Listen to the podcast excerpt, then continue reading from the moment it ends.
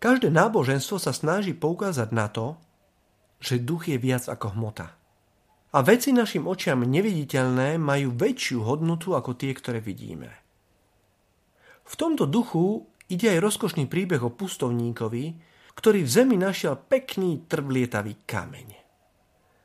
Položil si ho na poličku svojej pustovne a pokojne si ďalej žil svojim životom. V jeden deň sa pri ňom zastavil prechádzajúci kupec a keď zbadal kameň, jeho oči zasvietili. Hovorí pustovníkovi. Veď to je diamant. Vieš, čo všetko by si za to mohol mať? Pustovník na to odpovie. Veď ja nič nepotrebujem, ja mám všetko. A dodal. Môže si ho pokojne vziať, ja ho nepotrebujem. Kupec sa veľmi potešil, vzal si diamant a odišiel. Po chvíli sa však vrátil a hovorí pustovníkovi. Tu máš diamant. Vraciam ti ho. Už ho viac nechcem. Chcem však niečo iné.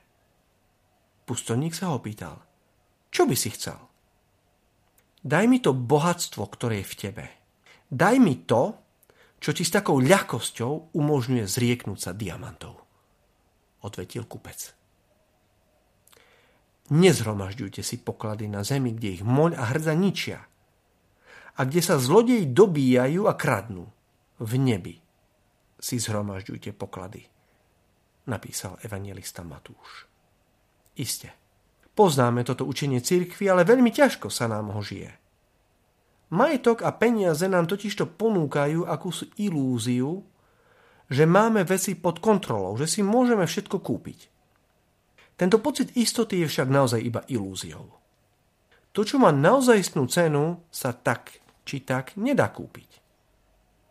Norský spisovateľ Henrik Ibsen to vyjadril nasledovne. Peniaze sú iba ako šupka každého ovocia, ale nie dužina. Dajú ti jedlo, ale nie chuť. Zaplatíš si lekára, ale nie zdravie. Zaplatíš vzdelanie, ale nezískaš múdrosť.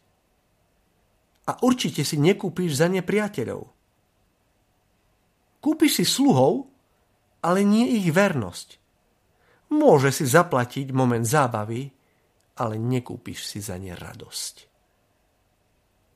Raz som na jednej kázni počul od jedného kňaza zaujímavú myšlienku. Múdrosť je pochopenie finálnej neužitočnosti majetku.